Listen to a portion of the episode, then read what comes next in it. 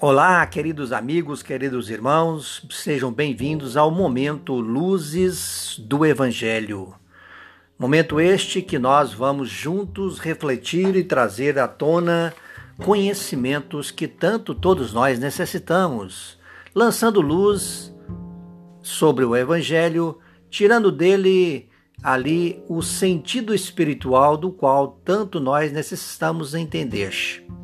Para isso, nós vamos, é claro, utilizar a ferramenta oferecida pela doutrina espírita, para que nós possamos, com o cristianismo redivivo, trazer à tona a mensagem clara e objetiva para todos nós, entendível para todos nós. Muito bem, lá no capítulo 8, bem-aventurados aqueles que têm o coração puro, no subitem que tem como título Deixar vir a mim as criancinhas, nós temos ali uma mensagem inicialmente no Evangelho segundo o Espiritismo, é, assinada por João Evangelista em Paris, 1863, registrada no Evangelho segundo o Espiritismo, lá no item 18, é, aonde ele se expressa dizendo: Disse o Cristo, deixar que venham a mim as criancinhas. Isso está lá em Marcos, capítulo 10, versículos 13 a 16. E ele continua dizendo que são profundas essas palavras em sua simplicidade. Essas palavras não continham um simples chamamento dirigido às criancinhas, às crianças, mas também o das almas que gravitam nas regiões inferiores onde o infortúnio desconhece a esperança, disse João Batista.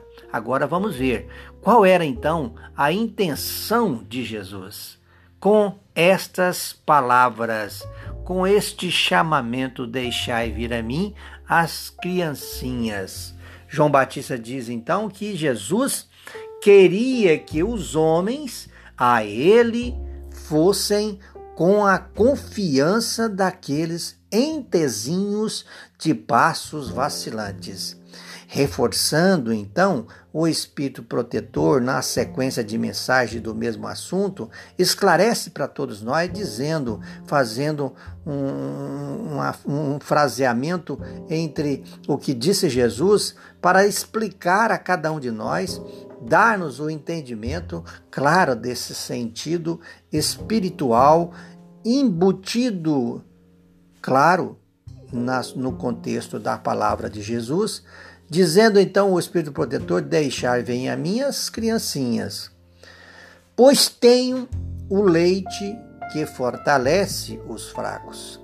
Deixar venha a mim todos os que, tímidos e débeis, necessitam de amparo e consolação. Deixar vem a mim os ignorantes para que eu os esclareça. Deixai vir a mim todos os que sofrem, a multidão dos aflitos e dos infortunados. Eu lhes ensinarei o grande remédio que suaviza os males da vida e lhes revelarei o segredo da cura de suas feridas. E continuando, o mesmo espírito protetor diz para nós qual é, meus amigos, fazendo aí uma pergunta para todos nós, não é? Qual é, meus amigos, esse bálsamo, esse remédio, esse segredo soberano que possui tão grande virtude que se aplica a todas as chagas do coração e as cicatriza. Então ele responde que esta esse bálsamo, esse segredo de cura é justamente o amor, é também a caridade, porque ambas ambam, andam de mãos dadas. Uma não funciona, a caridade não existe sem o amor. Se possuís, diz o Espírito Protetor, se possuís esse fogo divino que é o que podereis temer. Se caso tem, se possui esse sentimento, se já desenvolve e tens a capacidade de praticar e de viver esse amor, também essa caridade. Sendo assim, Direis, ainda continua o Espírito protetor, sendo assim, direis a todos os instantes da vossa vida, caso se tenha esse fogo divino funcionando, né? Direis a todos os instantes de vossa vida: Meu Pai, que a tua vontade se faça e não a minha. Se, de, se te apraz experimentar-me pela dor e pelas tribulações, bendito sejas, porquanto é para o meu bem. Assevera-nos ainda o Espírito protetor, dizendo: Se tendes amor, possuís tudo. Veja bem, tudo, não é um pouco, não é apenas uma porcentagem, mas possuís tudo o que há de desejável na terra. Possuís preciosíssima pérola que nem os acontecimentos, nem as maldades dos que vos odeiam e persigam poderão arrebatar, se caso tenha o amor, né?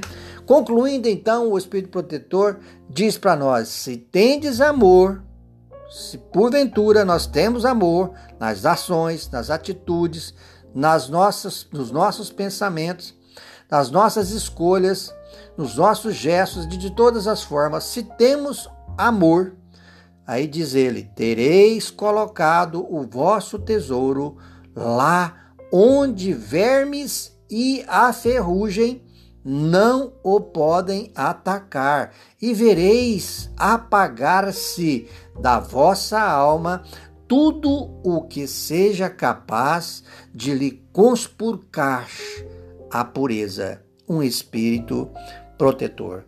Um grande abraço para todos que nos ouviram estão nos ouvindo nesse instante e que ouvirão posteriormente esse podcast que nós aqui trazemos.